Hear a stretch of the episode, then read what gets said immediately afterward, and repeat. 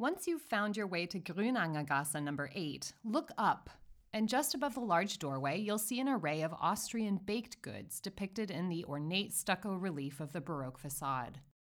This is the so-called Kipfelhaus, named for the Kipfel or crescent-shaped pastry you see on the left side. You may know it by its French name, as a croissant, but believe it or not, it may have actually originated here in Vienna. Now, I should mention that this is one of those subjects where myth and documented fact are so interwoven that it can be difficult to tell the difference between them. So let's start with what historians have been able to establish as factual, and then we'll embellish it a bit with popular local legend. And since you'll be hearing quite a lot about local pastries in the next few minutes, but alas, this little street no longer offers any opportunity to try them, if your tummy is grumbling or time is a factor, you may want to take a photo of the shield above the door as a reference and start making your way to the next stop of this tour as you listen. In case you need directions, a link to an interactive map is available in the episode information text where you downloaded this tour. As always, I also end the episode with an explanation of how to find your way to the next stop. So what we do know is that this area was particularly densely populated by bakers dating back to the early medieval period, probably due to its proximity to the Vienna River, or Wienfluss, which has since been rerouted and now runs through the Stadtpark a few blocks east of here. Because bakers are generally dependent upon a secure supply of meal or flour, they're often found near mills, which would have used the power of flowing water to operate the millstone. The most common flour used in this period would have been whole grain rye. Since the seed was cheaper, the plant is hardier in colder climates, and the grain required the least processing. Whole grain rye flour yields a heavy, dark loaf that would have served as the principal source of nutrition for the majority of the Central and Northeastern European population well into the 19th century. And generally speaking, the poorer you were, the more whole grain rye you ate.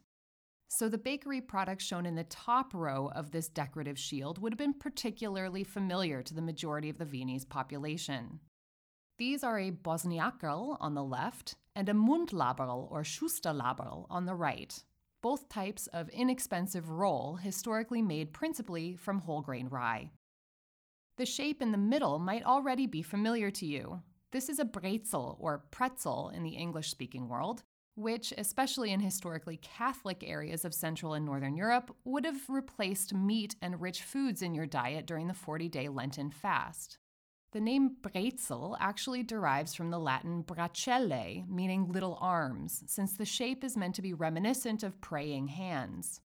Plus, the form has the added benefit of lending itself to being strung in bulk on a string or stacked on a dowel for easy transport by its vendors, who would have walked through the streets and door to door to offer pretzels to anyone observing the Lenten fast.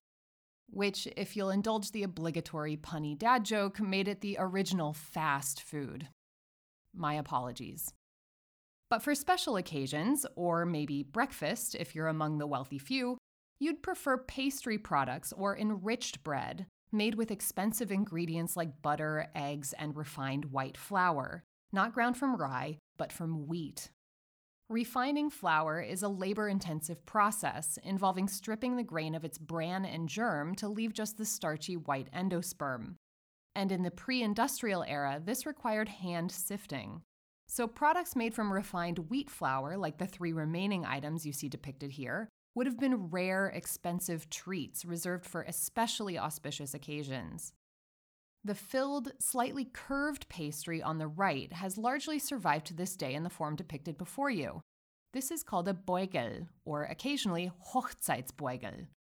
First documented here in 1403, you can still find it in bakeries to this day, usually containing a sweet filling made from either ground walnuts, in which case it's called a nussbeugel, or poppy seeds, a Mohnbeugel.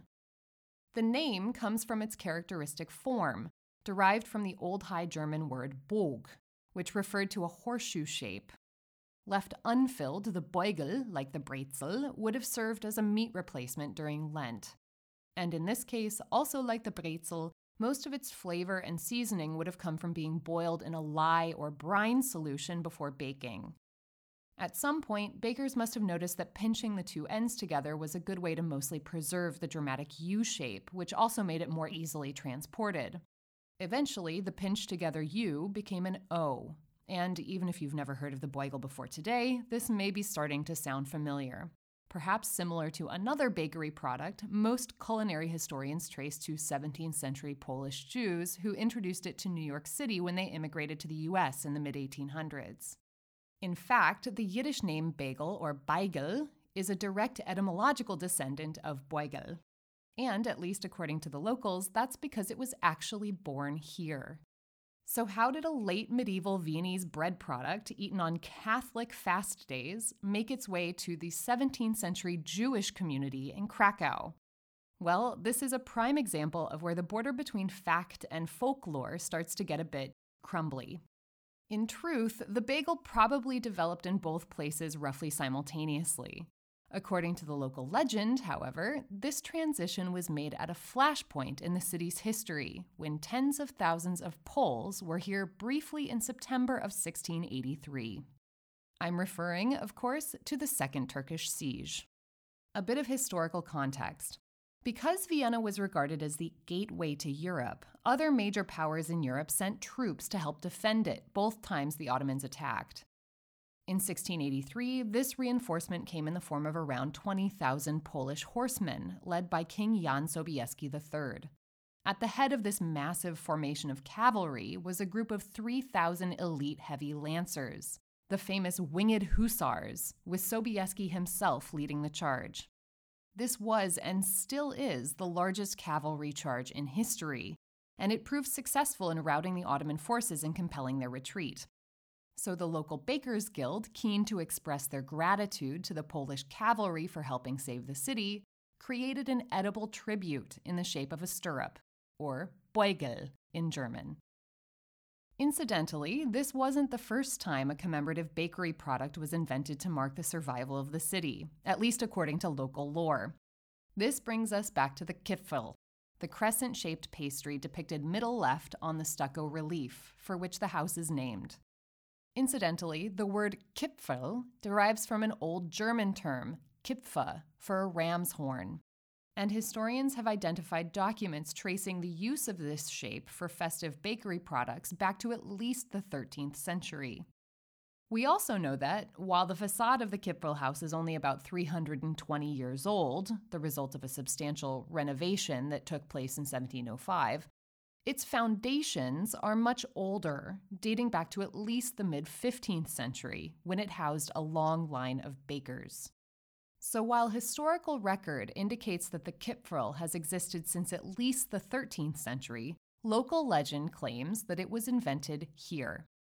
There are a number of competing accounts, but the most widespread myths nearly always cite its shape as a deliberate reference to the Islamic crescent moon on the Ottoman flag.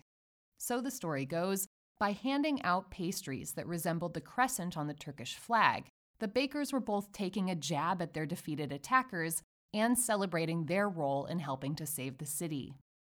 You may be wondering, what possible role could the city's bakers have played in saving Vienna from a military siege? For that story, you'll have to wait until we get to Am Hof, where the decisive event supposedly happened.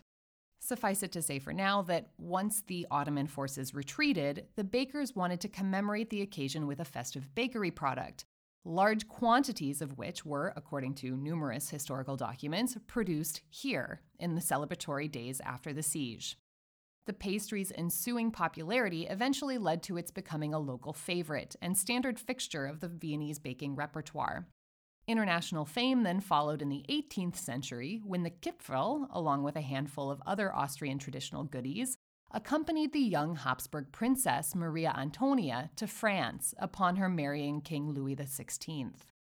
The French renamed it, of course. The Kipfel became the croissant, and the name of the princess was also Frenchified to Marie Antoinette. Incidentally, there is a difference between the original Kipfel and the French version. If you order a Kipfel in a bakery, you'll get a crescent-shaped product that's similar to a light brioche. Specifying that you want a Pariser Kipfel or Französischer Kipfel, a Parisian or French crescent, will get you the buttery, flaky, multi-layered version more commonly called a croissant in English. Around Christmas time, you may also see small cookies in this shape covered in powdered sugar. They're called Vanillekipferln, vanilla crescents, and of course their origin is also often attributed to celebrations of the two thwarted Turkish sieges. This brings us to the last bakery product depicted on this historic facade, the one at the bottom of the shield, which is still the subject of some debate. It may be a schinbandl or schinbandl, literally translated a shin bone, a long white roll made from refined wheat flour. Or it could be a form of filled pastry, perhaps the forerunner of something called a schiraffel or giraffel, usually filled with red currant jelly. Or it may be the lost ancestor of something quite common these days called a krapfen. Usually filled with apricot jam and fried floating in oil like a donut, then sprinkled with powdered sugar, the krapfen has since taken on a rounder shape. You can also now find them with a broader variety of fillings, like plum compote, chocolate hazelnut paste, or even vanilla pudding. And in terms of sheer volume of consumption, if Austria had a national pastry, this would be it. According to a local newspaper, Austrians eat about 112 million of them each year. That's an average of 14 per person, half of which are eaten during the carnival season. You can easily find them in any bakery year-round for about €1, but if you happen to be in Austria on Faschingsdienstag, that's Shrove Tuesday, Fat Tuesday, or Mardi Gras, they're frequently given out for free by various businesses and organizations throughout the city. Now that you've got a feel for the historic and folkloric origins of some of Vienna's most famous and enduring bakery products, let's head to our next stop. Of course, you can pop into any bakery in the city if you feel so inclined, but keep in mind, this route will take you to the city's oldest operating bakery, in business continuously since the early 16th century. And they've learned a thing or two about producing great bread products in the last 500 years or so. Let's now continue heading north along Grünangergasse, leaving the Kipfelhaus behind you on your left side. At the T intersection where the street ends, hang a left onto Schulerstrasse, then take your first right onto Strobelgasse. Again, this street will end in a T intersection, and again you'll want to take a left, this time onto Wollzeile, spelled with a W. As you proceed down the street, keep your eye out for an archway on your right side at number 5. You'll see it just opposite a beautiful wooden storefront with traditional reverse-painted glass signs reading Teehandlung Schönbichler. Schönbichler is a wonderful merchant of tea and spirits in business here since 1870. But across from Schönbichler, at Wollzeile number 5, you'll find the entrance to a Durchhaus, a small public passageway built to allow pedestrian traffic through an otherwise private space. There are around 700 such Durchhäuser in Vienna. This one is lined with an array of small shops and terminates on its north end at Lugeck, our next destination. So hang a right into this little passageway, continue past the storefronts, and out onto the square at the next cross street. You'll know you're in the right spot when you see the large monument with an oversized man standing in the middle of a small square.